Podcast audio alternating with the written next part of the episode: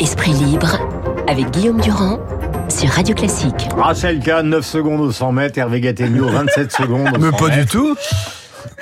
Deux grands sprinteurs. Commençons par la situation internationale qui devient complexe. Le protectionnisme américain et la Chine, qui avec ce Covid zéro est en train peut-être euh, de s'effondrer du point de vue économique. Ça veut dire que les marchés peuvent se fermer. C'est une interrogation pour les grandes entreprises qui nous écoutent ce matin. Hervé, euh, commençons par le commencement. Est-ce que vous souscrivez à cette double inquiétude qui d'ailleurs est au cœur du voyage de Macron aux États-Unis concernant notamment le protectionnisme et l'automobile? Bah, il y a quelque chose d'à la fois euh, inquiétant et, et rassurant dans ce dans ce qui se passe.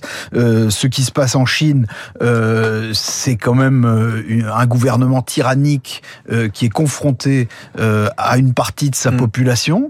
Euh, qui l'eût cru Et moi, quand je vois ces scènes-là, ça me fait toujours penser aux, aux réactions qu'on entend dans nos pays et dans notre cher pays, où on, on crie très vite au fascisme et, et- et à, à l'avènement de la dictature dès qu'il y a des décisions un peu contraignantes, comme on en a connu pendant le confinement, les fermetures de restaurants, de commerces, etc.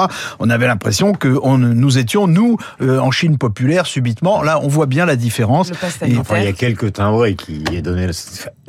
Non, la non, voix non, non. il- Vous, vous, vous oubliez vite, Guillaume, mais euh, on a entendu beaucoup de, beaucoup de débats sur ce thème pendant le confinement et on avait l'impression que ça allait trop loin. On a entendu des parlementaires euh, de, de tous bords d'ailleurs euh, s'indigner contre des, décisions excessives. Voilà, je pense que euh, ça remet les choses un peu en ordre et ce que je trouve un peu rassurant, c'est de voir qu'en effet, même dans un pays totalitaire comme la Chine, qui est un, un pays particulier parce que c'est un totalitarisme euh, ouvert sur le monde et capitaliste, donc euh, c'est étrange Ça euh, bouge. pour nous, mais on voit que ça bouge et que le pouvoir n'arrive pas complètement euh, à, à maîtriser ce, début de phénomène Comme en. Iran et comme en Russie avec justement les, Exactement, les familles au point sont- qu'ils sont obligés de prendre des décisions qui n'étaient pas prévues. Mhm. Là, le gouvernement chinois annonce des décisions relatives à la vaccination des plus âgés, etc. Il est en train de modifier sa politique, et ça, normalement, ce sont des caractéristiques de régime démocratique. Mhm. Euh, un régime qui modifie sa politique face à l'opinion,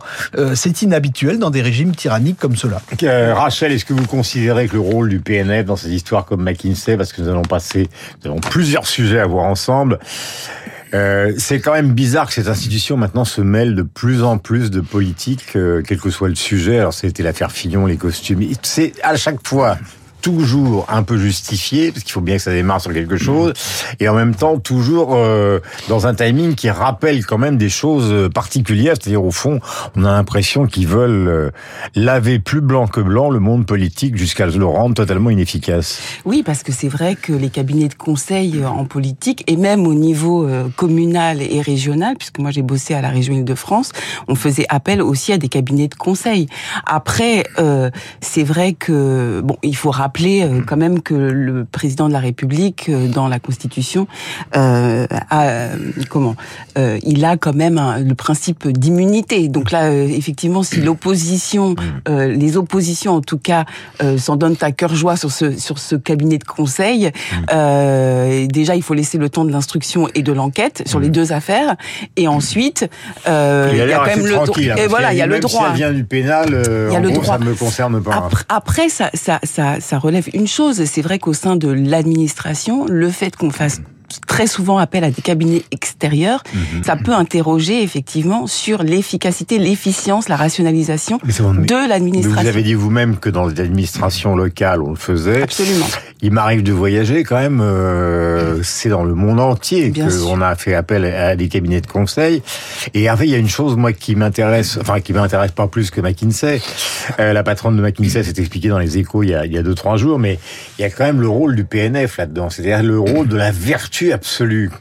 Alors le PNF, euh, euh, c'est une juridiction, donc euh, sa vocation, c'est d'ouvrir des enquêtes Mmh. et de ça, poursuivre le cas échéant des gens. Non mais encore faut-il le, le- le redire, euh, les magistrats font leur métier quand ils ouvrent des enquêtes. Là où on peut, euh, là où on peut s'étonner, c'est dans cette espèce d'automaticité qu'il y a aujourd'hui à rendre public toutes les enquêtes concernant des personnalités.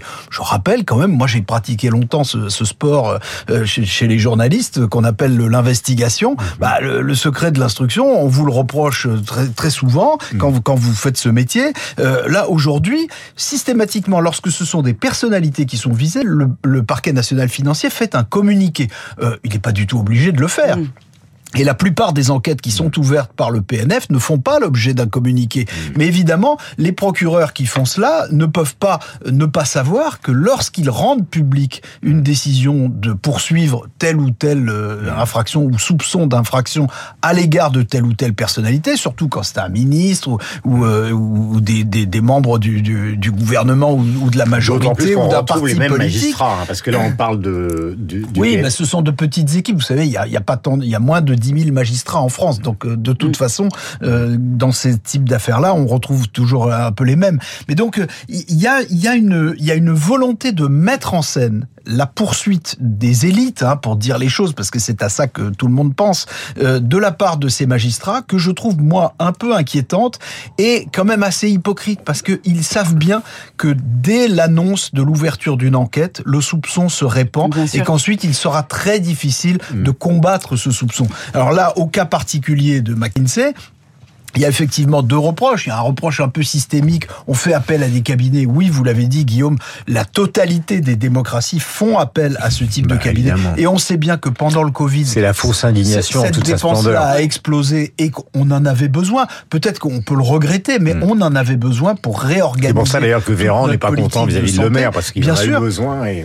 Et ensuite, pour ce qui relève du soupçon pénal, alors s'agissant du financement de la campagne présidentielle, Rachel a eu raison de rappeler le principe de l'immunité du président, euh, qui est en réalité une inviolabilité temporaire. On ne peut faire aucune enquête concernant le président de la République pendant qu'il est en fonction. Donc ça veut dire que cette enquête, on l'a annoncée là pour faire un effet d'annonce. Il va y avoir une enquête qui va consister à entendre des tas de gens, mais théoriquement, si les magistrats respectent la loi, ils n'ont pas même le droit de poser à n'importe quel protagoniste une seule question concernant le président de la République.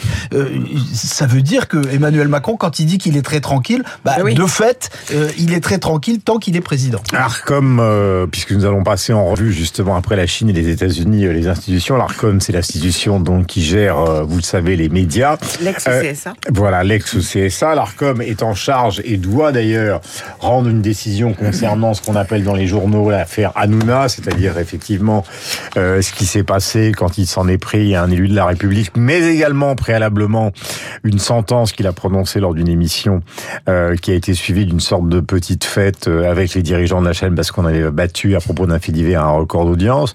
Alors cette affaire est connue maintenant depuis un certain temps. Vous, ce qui vous étonne, c'est euh, bah, c'est la qu'on tarde à avoir la réponse de l'Arcom, c'est ça? Ça fait 19 jours. Ça fait 19 jours. C'est vrai que le la friction entre Cyril Hanouna et le député euh, euh, de la Nupes LFI. Alors euh, moi je suis pas du tout de ce côté-là LFI, je soutiens pas du tout leur, leur position. Et en plus ça a été chroniqueur chez Hanouna. Hein. Absolument. Payé par Hanouna, mais payé par Bolloré. Bien sûr, mais en revanche on a quand même un élu de la République. On connaît les audiences et on connaît notamment euh, le, le, les spectateurs qui regardent cette émission, en particulier beaucoup de jeunes qui mmh. regardent cette émission. Je trouve que c'est pas un modèle euh, pour notre notre jeunesse d'avoir un présentateur télé qui insulte avec ses propos, alors je ne les répéterai pas ici, euh, un élu de la République, d'une part, et d'autre part, c'est vrai que mm. il y ait cette enquête, on ne sait pas du tout ce que ça donne, ça fait 19 jours, c'est quand même... Et personne ne s'indigne, en mm. fait, du fait qu'il n'y ait pas de est-ce que c'est l'histoire de Boyard qui est, qui est la plus euh, bizarre? Parce que ça, on en a entendu euh, des vertes, des pas mûres sur les plateaux de télé depuis 30 ans, hein, en commençant par Polak, maintenant il y a une quarantaine d'années, où les gens s'insultaient gaiement, ou plutôt le fait qu'à un moment, il est prononcé une sorte de verdict euh, dans un plateau euh, concernant un fait divers. Est-ce que c'est pas ça qui est tout à fait nouveau, qu'on n'avait jamais vu, Hervé? Oui, bien sûr qu'il il pratique le, dérapage systématique. Euh, Cyril Hanouna, c'est sa stratégie mm. pour faire de l'audience. Ce qui est triste, c'est que ça marche. Maintenant, il faut relativiser tout ça. Euh, Cyril Hanouna, c'est entre 1 et 2 millions de téléspectateurs tous les jours. C'est beaucoup. À l'échelle d'un pays comme la France, c'est peu. Et plus on, plus on lui fait ce genre de procès qu'il attend, qu'il espère euh, et qu'il suscite, et plus ça lui profite. Donc c'est un cercle vicieux. Moi, je trouve que euh, il y a déjà bien assez de, de, de, de, surveillance vétilleuse Mhm. euh, de la part de l'ARCOM, autrefois CSA, euh, sur le contenu des médias. Euh, le principe, c'est quand même la liberté d'expression. Tout ça est désolant. Personnellement, je ne regarde jamais l'émission de Cyril Hanouna. Ça ne m'intéresse pas.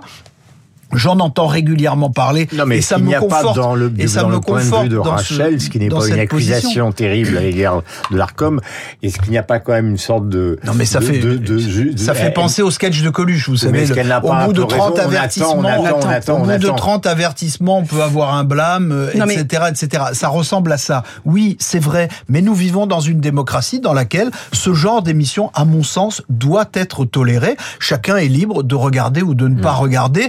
Je suis d'accord, Rachel. Tout cela est désolant. Parfois, ça va beaucoup trop loin. Régulièrement, il y a des sanctions. hein. Il a fait de la publicité clandestine. Il a effectivement prononcé des condamnations expéditives euh, à propos du, du, du meurtre de, de cette euh, malheureuse petite Lola Ouais. euh, récemment. Bon, il est régulièrement sanctionné. Il s'en fout complètement. Et au contraire, ça lui profite. Et ses téléspectateurs en sont ravis.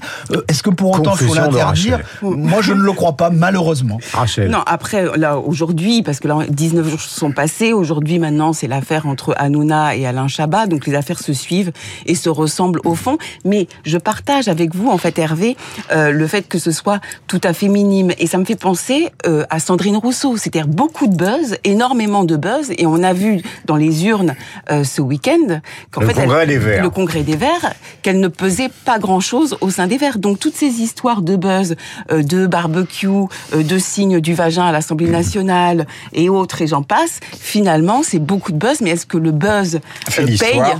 Exactement. Voilà, Ouais. les médias ne font pas l'histoire. Bonne nouvelle pour tous ceux qui sont allergiques aux médias mais qui écoutent Radio Classique. Merci à vous deux, Rachel Merci, et Hervé, Merci. revenir ce matin. Je rappelle la une des journaux. Le Figaro s'intéresse au gouvernement Borne en zone de turbulence et nos amis des échos. Sur le voyage de Macron à Washington, il s'agit de savoir si le protectionnisme américain peut être amendé, notamment dans le, dans le domaine euh, des voitures propres, ce qui rendrait évidemment plus facile euh, le travail des constructeurs français. 8h59, nous avons retrouvé Augustin Lefebvre pour le journal incontournable avec la météo, puis ce sera le rôle euh, de Franck Ferrand de reprendre le navire.